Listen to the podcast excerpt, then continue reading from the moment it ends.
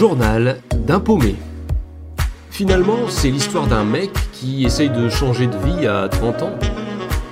Bonne écoute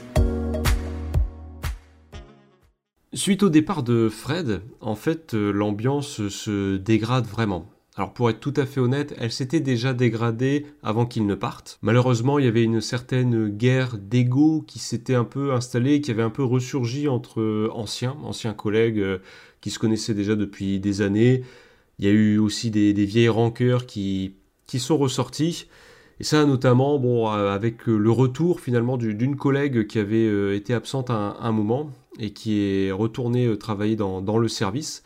Sauf que cette collègue, malheureusement, lorsqu'elle était arrivée plusieurs années avant nous, elle estimait que l'accueil dont elle avait eu droit n'avait pas du tout été le même que celui que nous avions eu avec Fred et, et l'autre collègue qui était arrivé avec nous.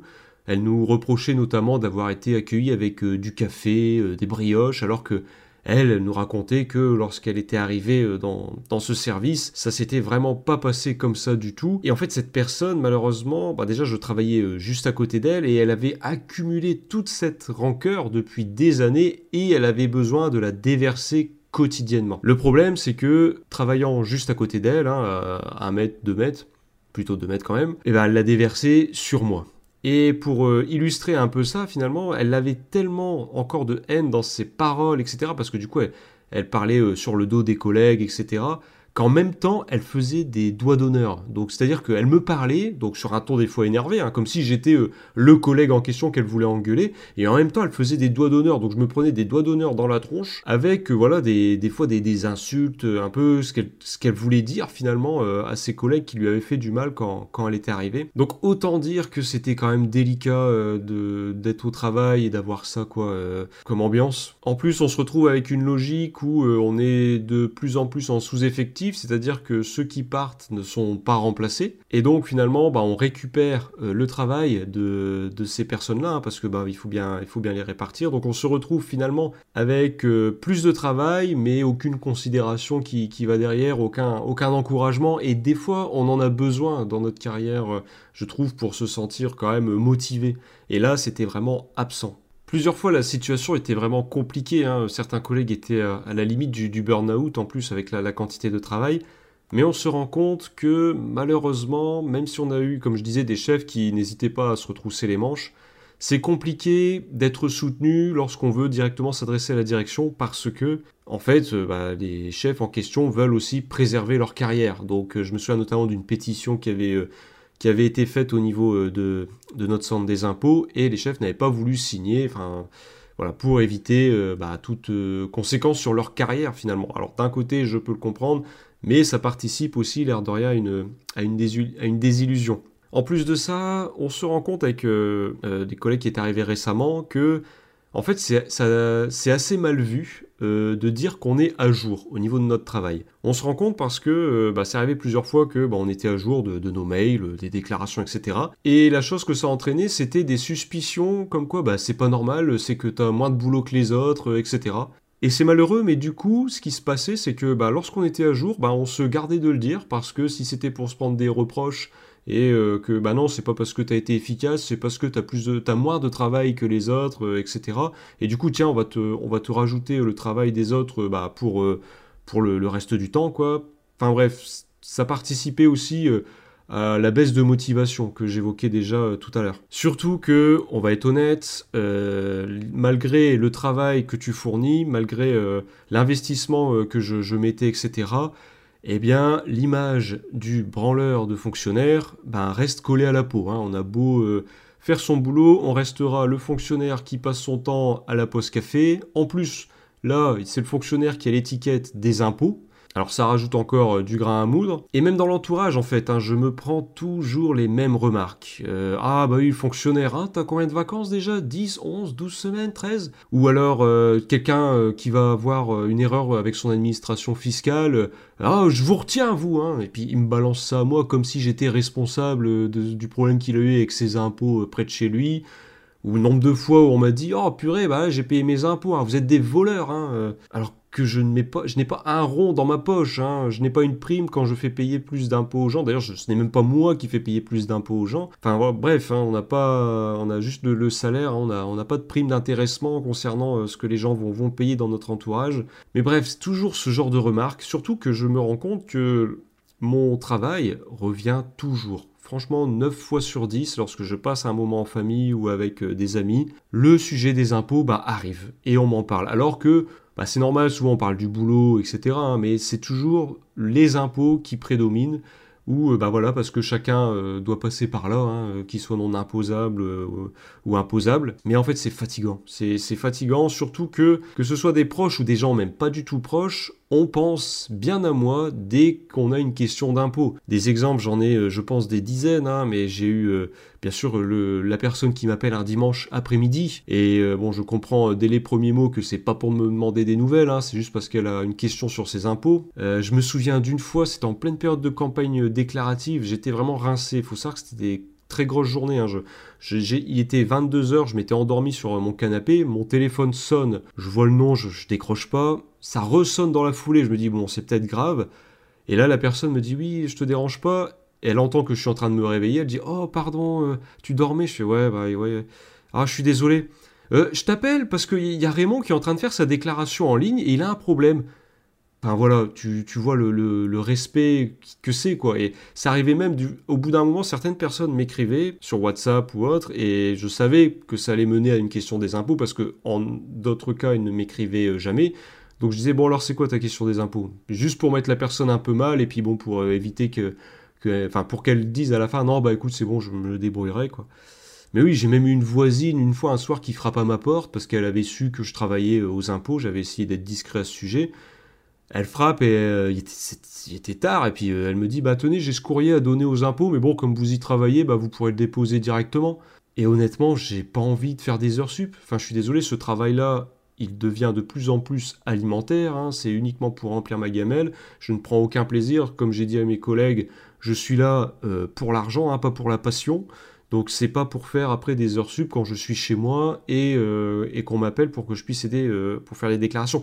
En vrai, je l'ai fait pendant longtemps. On m'a même dit non, écoute, t'abuses là, t'es en vacances, pourquoi tu le fais? Mais euh, au, bout d'un moment, en fait, on se rend compte que bah non, les gens en profitent et après ils me prenaient pour beaucoup pour leur conseiller fiscal, enfin si je peux appeler ça comme ça, voilà, privé. Hein, et non, en fait c'est fatigant, c'est vraiment fatigant. Je m'ennuie de plus en plus, hein. ça fait trois ans que, je suis là, que je fais le, même travail, etc.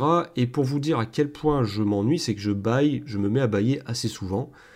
Et un jour, je suis à mon bureau et je baille tellement fort, alors je ne fais pas de bruit, hein, mais tellement fort que je me luxe la mâchoire. Je me suis luxé la mâchoire en, baillant tellement je m'ennuyais au travail et euh, ça m'a bien embêté pendant un certain moment parce que pour ceux qui ont, connu ça, eh bien c'est difficile après de, enfin pendant très longtemps on a une douleur à la mâchoire donc dès qu'on va manger même en parlant, et eh là c'est une douleur constante et c'était euh, voilà ça a eu le temps de me marquer.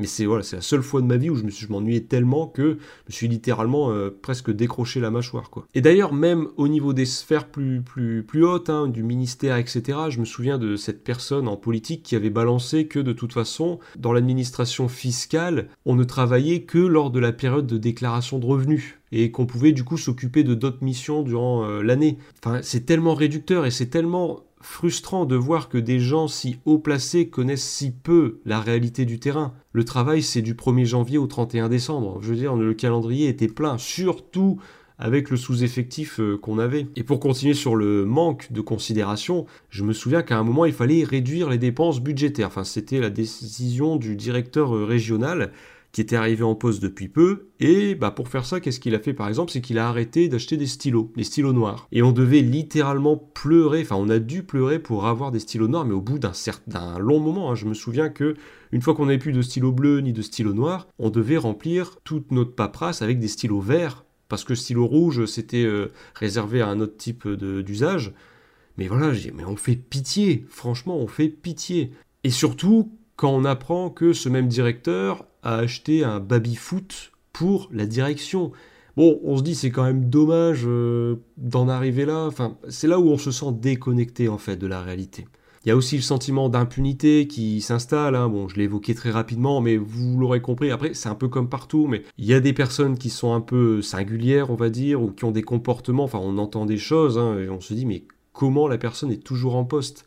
En fait, il y a cet aspect où c'est très difficile d'être licencié au niveau de la, fonction publique. Et du coup, bon, certains le comprennent très bien. Ce qui s'est passé, ce que j'ai dit à ma, directrice à un moment, c'est que de toute façon, pour qu'on te laisse tranquille dans la fonction publique, en tout cas dans la fonction publique euh, au niveau des impôts, c'est voilà, c'est de poser problème. Parce que là, au moins, euh, bah, les gens, ils vont s'arranger pour te mettre dans un coin où tu fais pas trop de bruit et euh, bah, tu pourras te tourner les pouces. Alors que toi, de ton côté, tu vas faire du bon travail. Bah, malheureusement, ce qui va se passer, c'est que c'est sur toi, sur tes épaules, qu'on va tout, tout reposer. Et voilà, certains l'ont bien compris. Après, chacun a sa conscience professionnelle pour euh, agir selon. Enfin bref, le cumul de tout ça fait que oui, au bout de trois ans déjà, bah, mon travail me pèse. Euh, malheureusement, je dois l'avouer, j'espère que vous ne m'en voudrez pas pour ça, mais je trouve les gens usants. Les gens à l'accueil, il y a eu beaucoup de comportements enfin, que je retrouvais bah, des gens qui, ne, qui arrivent avec une question et qui, n'ont tout simplement pas lu le courrier qu'ils ont reçu, des personnes qui ne veulent pas faire la queue euh, aux impôts parce que c'est juste quelques tampons à mettre ou c'est juste une signature. Euh, oui, mais les 40 personnes qui attendent euh, attendent pour la même chose. Des personnes qui bien sûr font le procès de l'État, comme si j'avais euh, monsieur le ministre qui m'attendait dans le placard euh, derrière pour que je lui fasse euh, les remarques qu'on venait de me faire. Enfin bref, ça devient assez usant. Et je me souviens même qu'au bout d'un moment, chaque matin, en fait, de mon bureau, à la fenêtre, je voyais les gens qui faisaient la queue pour entrer au, à l'accueil en fait. Et je me souviens que ça devenait vraiment une habitude un peu malsaine, c'est que j'arrivais, je regardais par la fenêtre et je voyais déjà la longue file qui attendait devant le, le, centre des impôts et et je soupirais quoi, en me disant, eh ben voilà, c'est parti, parce que je savais qu'on allait probablement m'appeler en, renfort, etc.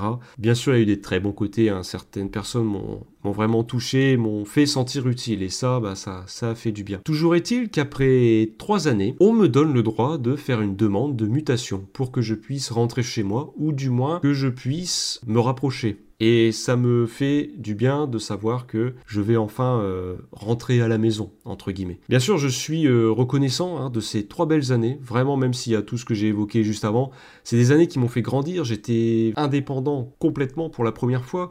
Je me suis fait de nouveaux amis avec qui je suis encore en contact aujourd'hui. J'ai découvert de nouvelles choses comme le théâtre d'improvisation, j'en parlerai dans un hors-série. Je dois quand même évoquer rapidement quelque chose. Alors j'espère que ça rallongera pas trop ce podcast, mais pour vous dire, à ce moment-là, il y a vraiment une rupture avec euh, les finances publiques, même si j'y suis encore resté euh, trois ans après, mais ça a été le suicide d'un collègue. Voilà. Alors euh, ce collègue, je vais l'appeler Thomas, ce sera plus simple. Mais c'est un collègue qui travaillait déjà depuis plusieurs années dans le même service où, j'étais. Hein. Il avait un peu bougé avant, mais c'est un collègue avec qui bah, j'avais une entente très bonne. On mangeait très souvent à deux le midi, hein, dans, cette fameuse cave que j'évoquais. Et à aucun moment, je vais mesurer mes propos, hein, mais je ne vais imputer la responsabilité de ce suicide aux finances publiques.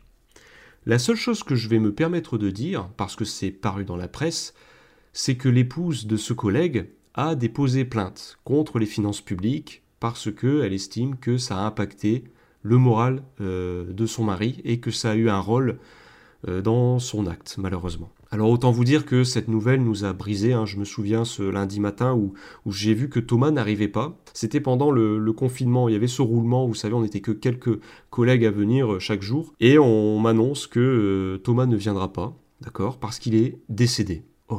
Et j'apprends le midi de la part de la directrice que c'est un suicide. Et là, je suis complètement euh, désemparé parce que euh, il se trouve que j'ai été le dernier collègue à avoir travaillé avec Thomas. On s'était vu le, jeudi d'avant, parce que le, vendredi, bah, c'était le roulement du confinement, bref.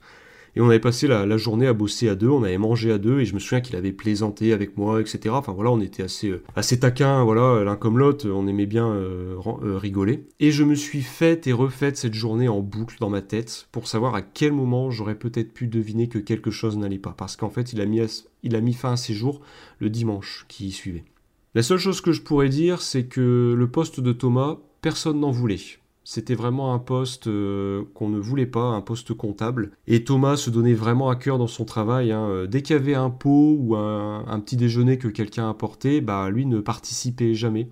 Il passait en coup de vent comme ça parce qu'il retournait directement à son ordinateur pour, euh, pour travailler. Vraiment, c'est quelqu'un qui ne décollait pas de son siège Et je me souviens avoir eu une discussion avec lui parce qu'en fait à la base ils étaient deux sur ce poste et euh, la personne, l'autre collègue partait en retraite et je lui avais demandé, j'ai fait mais tu ne redoutes pas le, excusez-moi, j'ai dit, j'ai dit je lui avais demandé tu ne tu redoutes pas un peu le départ de, de cette personne en retraite? Et là il m'avait regardé, il dit je ne le redoute pas un peu, je le redoute énormément.